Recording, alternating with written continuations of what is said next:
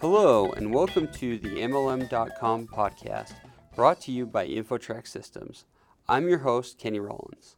As we started last week, we are doing a year in review podcast where we feature quotes and insights from all of the guests that we've had over this past year. Let's jump right back into it. Here are some more insights from our guests over the past year. We're going to stay with Steve Hooper again for our next quote uh, talking about growth and the risks that are involved in growth um, and, and how, uh, how you channel that growth. If you just go through that again, I mean, we've touched on there's a plan, and that plan's got to be strategic in nature. It's not just a number. There's got to be a plan of, of how we're going to do that.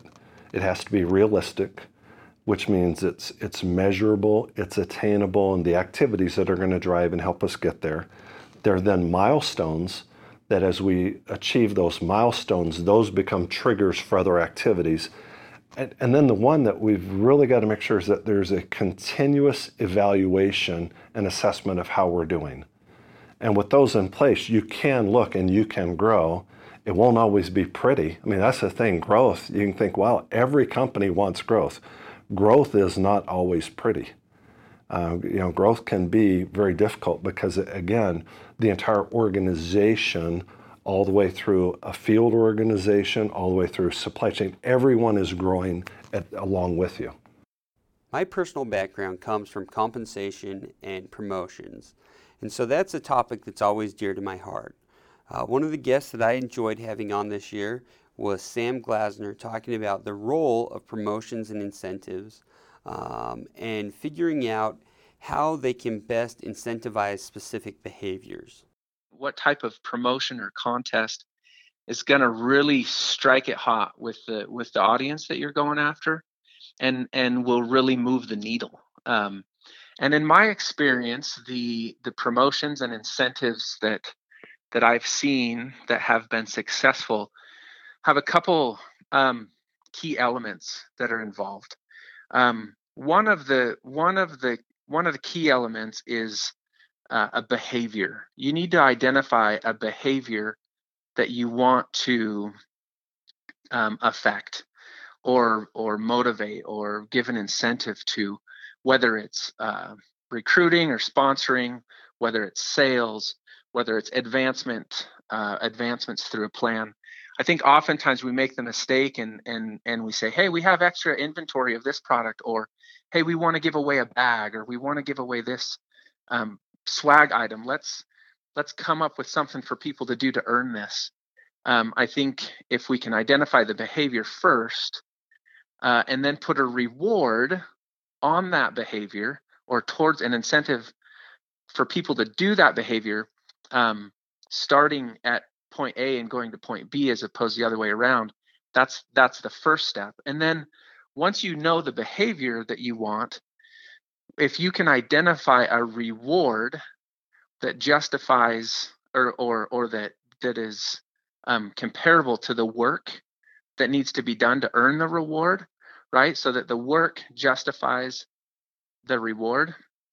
Um, that's also key because you don't want to ask people to go sponsor 20 people and then give them a, a recognition pin for it, right? Or a or a some sort of trinket. You want the you want the reward to be substantial enough so that people are excited and and that it generates hope and uh, potential for them to right it has to the reward has to be within reach so so i think that's key is is having a reward having the the work justify the reward one of the topics that's not unique specifically to the MLM space, but is something that MLM companies have to take extremely serious, is fraud prevention. One of the guests we had this year was T- Trent Spaulding, who helped us to understand the future of fraud prevention uh, and what companies need to to do to continue to address that. Yeah, I mean, it is pretty common for people to say, you know, when you think about preventing fraud, oh, is that card valid or is it on a stolen list or is it, you know, a real card? Well, you know, honestly, that's eh, we can I we can go online right now and buy a stolen identity with the name, their address, their email, their spouse's name, their their kids, what you can get so much scary how much data they can get. Five years ago, merchants account would say, "Oh yeah, we could tell when we were getting fraudulently, you know, fraud attempts hitting our website because, you know, the the auth percentage of passing the authorization was pretty low." Well, those very same merchants now come to us and say, "Oh yeah, we actually look at all of the orders that were approved for auth because all of our fraudulent attempts pass auth. In fact, good customers don't pass, pass authorizations as much as our fraudsters do now. So it's not reliable. There's going to be, we're on pace for 4 billion records being breached and stolen this year alone. So when it comes to stopping fraud, you cannot rely on, oh, is this name match this address? Does this name align with this card? Because it will, unless, you know, it's a kid in grandma's basement just trying to see what he can do. And, you know, it's kind of like dummy fraud, as we called it. But the common real deal fraud we're dealing with, they have all that information. So, what helps add and what merchants really need is digital behavior um, analytics about how data points are being leveraged and where we've seen them and how they've been utilized to identify patterns and behavior of use of these identities to then identify, hey, you know, we're not saying that this name doesn't go with this card, but what we're saying is we see 15 other credit cards or four other devices uh, associated with 35 emails uh, associated with this order that's coming through, and we see all these other behaviors and patterns that are pretty indicative of fraud suspicion. So, if I had to boil it down, you can't rely on clear cut database you know, like, you know, is this a legit card or something? That, that's you're not going to catch the fraud that way in today's world. Or way past that. It's you got to grab whatever piece of data you can about their behavior and how they're acting and the use of the data points. Here's a quote from Mitch Stoll, who's also at InfoTrax Systems, talking about how we measure compensation plan effectiveness and what are some of the things that companies need to take into consideration when they're analyzing their own compensation plan? One of the reports that we do is what we call a forward retention report. And we look at a particular month of everyone that could have had volume or had earnings and, or just purchased product. And then we go forward six months and we break out everybody based on what their earnings were from zero to 10, $50,000, whatever it is. And we go forward for six months and look how many of them purchased every month. And one of the things that we've really learned from all of that is that a, a company's sweet spot is usually not where they think their sweet spot is. This company had this plan of, or this training that they did of go for gold.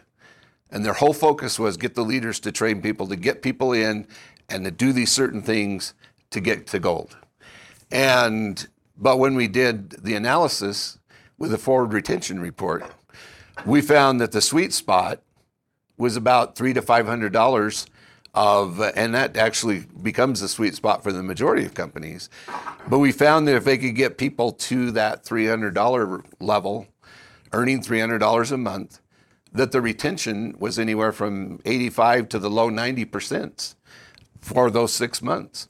And so we looked at changing the build strategy. Sticking with compensation, here are two quotes from Mark Rollins on the role of compensation and how we should think about compensation uh, in being more thoughtful and cohesive in our compensation strategies. What percentage of total compensation is going to social enrollers? What percentage of total compensation is going to salespeople, uh, sales leaders, dream builders, lottery winners, and retirees? And then you can start to compare across industry norms. And that's something that we're very enthused about, we're working very hard on, is to get these industry norms sort of nailed down so that we can tell uh, our client, hey, you know, here's where where you fit because we have salespeople who earn as little as five or six percent of, of the wholesale dollar, or uh, and uh, or little as five or six percent of the earnings, and then you have companies where the salespeople earn fifty percent of the earnings. Um, and what's right, what's wrong, you know, within a range it depends on your product, but if if the salespeople are earning 100% of the earnings, then you're not really a direct selling company as we know them today. And if a salesperson is earning 5% of earnings, then you're not really a product focused sales company.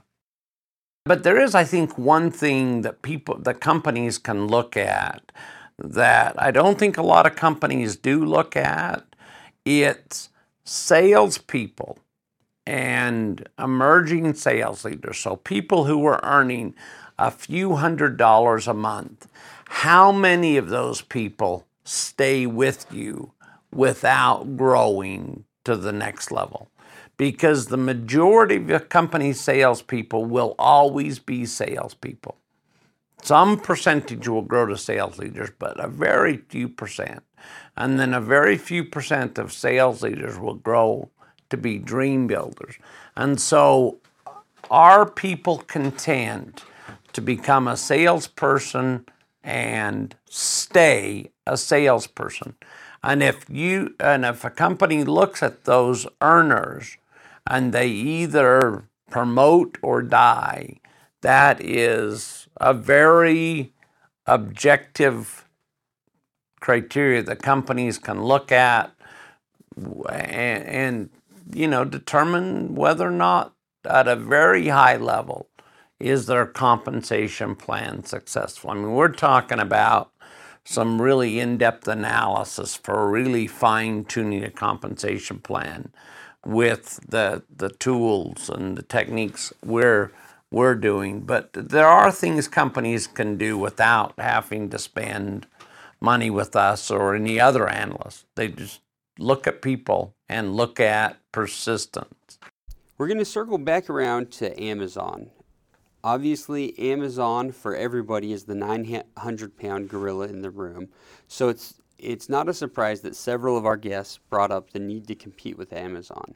When we talked with Alan Pollard a few months ago, he talked a little bit about the disruption that is coming from Amazon and the things that MLM companies should be doing uh, to compete with Amazon. And one of the things that I'll say is uh, I do think there are ways that, that MLMs have a leg up on Amazon, but they shouldn't ignore Amazon just because they're in a quote unquote different space. At the end of the day, we're all selling products in an e commerce world. When we look at the US, they've been the leader in the direct selling space for so many years. And so I think from a certain, you know, kind of perspective, if we looked at it from just purely a, a business life cycle or a product life cycle, I think it's pretty clear that direct selling in the U.S. has moved into the very mature market space. It's not a, an emerging market; it's very much a mature market. So, what does that mean? Well, I, I think personally, I think the success that I've seen with clients, it is a laser focus on their product um, with a very, very specific brand. And when I say brand, that's all inclusive. It's understanding the the specifics of the target market that they're serving.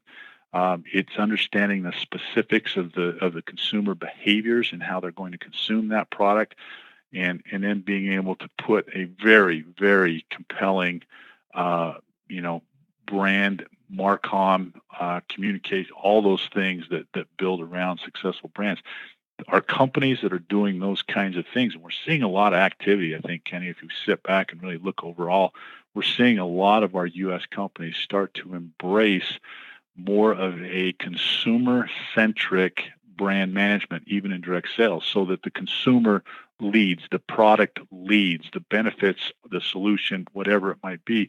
Those are the lead uh, for the direct sales force, rather than, as we as we well know, the direct sales uh, industry has had the ability to lead with more of the the business opportunity. So I think we're seeing that pendulum swing, and and as our companies, I think, really embrace um, this kind of new millennium a little bit, I, I think we're going to see some tremendous uh, successes within the direct sales space.